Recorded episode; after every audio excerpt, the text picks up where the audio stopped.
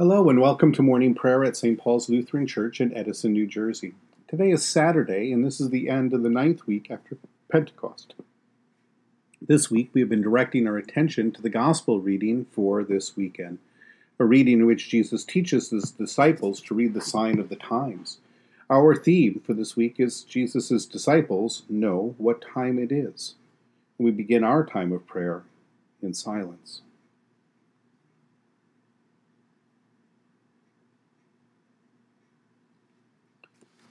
In the name of the Father, and of the Son, and of the Holy Spirit. Amen.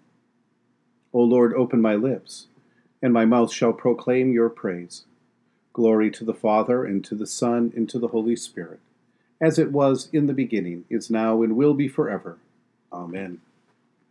Give glory to God, our light and our life. O come, let us worship and praise.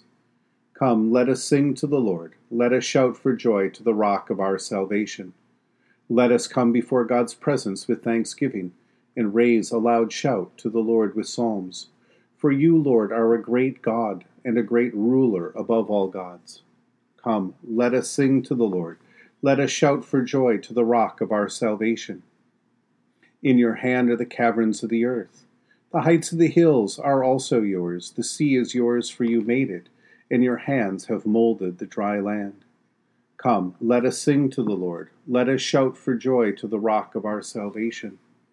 Come, let us worship and bow down. Let us kneel before the Lord our Maker.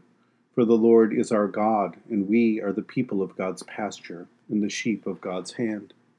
Come, let us sing to the Lord. Let us shout for joy to the rock of our salvation. Long ago, God spoke to our ancestors in many and various ways by the prophets. But in these last days, God has spoken to us by a Son. A reading from Luke chapter 12, verses 57 through 59. Jesus said, And why do you not judge for yourselves what is right?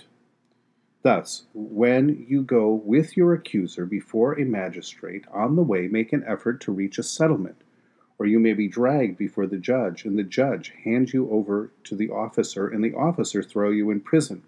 I tell you, you will never get out until you have paid the very last penny. penny.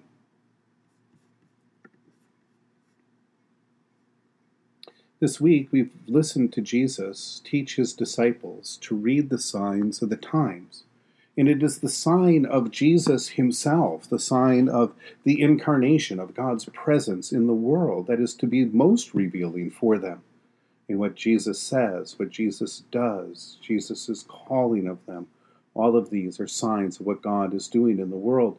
So now is the time, now that Christ is here, when God is keeping God's promise to forgive the sins of the world, to set human beings free from the power of sin, death, and the devil, so that we can worship God and serve as stewards of God's good and abundant creation a creation that soon will be renewed, even as Christ has been raised from the dead.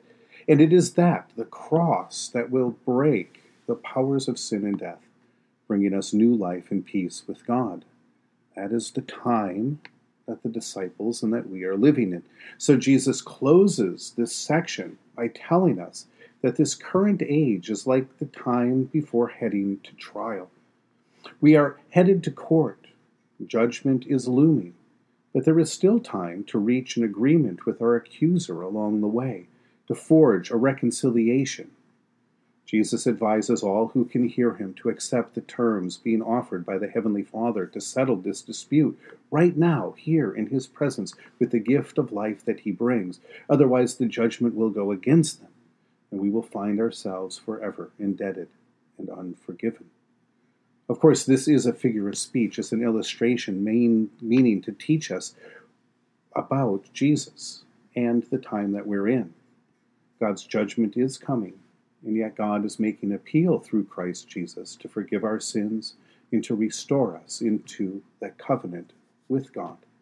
To follow Jesus, to believe in his name, to trust in his word and the power of life that he brings, is to accept the terms of this new covenant of Jesus' blood.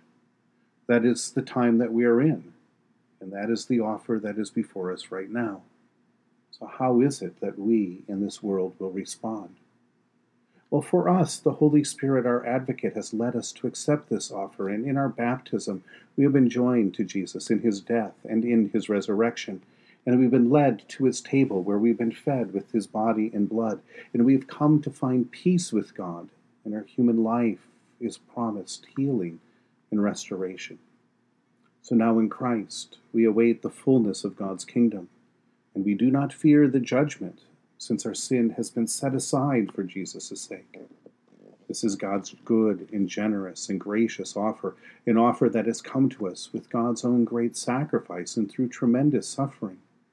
But it is God's deepest desire, God's deep love for us, that we, the creatures God loves so deeply, are once again in fellowship with Him. In worship this weekend, we will once again, once more, receive generously and graciously from God's love for us. And, and we will have a chance to respond in praise and prayer, in joy and thanksgiving that we have been made once again God's people in Jesus' name. In the tender compassion of our God, the dawn from on high shall break upon us. Blessed are you, Lord, the God of Israel. You have come to your people and set them free. You have raised up for us a mighty Savior, born of the house of your servant David. In the tender compassion of our God, the dawn from on high shall break upon us. Through your holy prophets, you promised of old to save us from our enemies, from the hands of all who hate us, to show mercy to our forebears, and to remember your holy covenant. This was the oath you swore to our father Abraham, to set us free from the hands of our enemies, free to worship you without fear, holy and righteous before you all the days of our life. In the tender compassion of our God, the dawn from on high shall break upon us. And you, child, shall be called the prophet of the Most High, for you will go before the Lord to prepare the way, to give God's people knowledge of salvation by the forgiveness of their sins.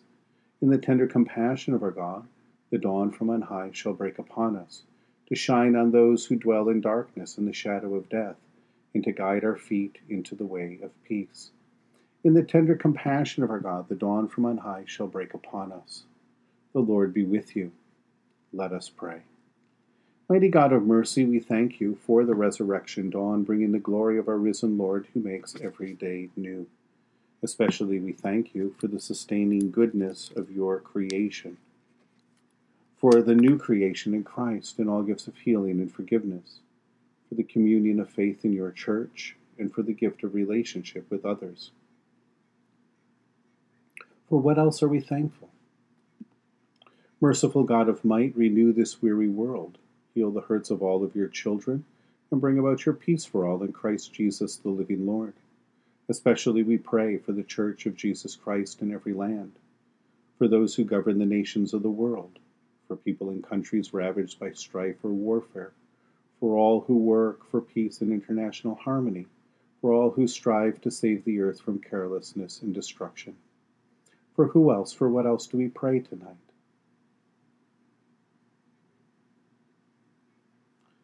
We give thanks to you, Heavenly Father, through Jesus Christ, your dear Son, that you have protected us through this night from all harm and all danger. We ask that you would also protect us today from sin and all evil, so that our life and actions may please you. Into your hands we commend ourselves, our bodies, our souls, and all that is ours. Let your holy angels be with us so that the wicked foe may have no power over us. Amen. Lord, remember us in your kingdom and teach us to pray. Our Father who art in heaven, hallowed be thy name. Thy kingdom come, thy will be done, on earth as it is in heaven. Give us this day our daily bread, and forgive us our trespasses, as we forgive those who trespass against us. And lead us not into temptation, but deliver us from evil. For thine is the kingdom, and the power, and the glory, for ever and ever. Amen. Let us bless the Lord. Thanks be to God. Almighty God, Father, Son, and Holy Spirit, bless you now and forever. Amen. Go forth into the world to serve God with gladness. Be of good courage, hold fast to that which is good. Render to no one evil for evil. Strengthen the faint hearted, support the weak, help the afflicted, honor all people. Love and serve God, rejoicing in the power of the Holy Spirit. Thanks be to God.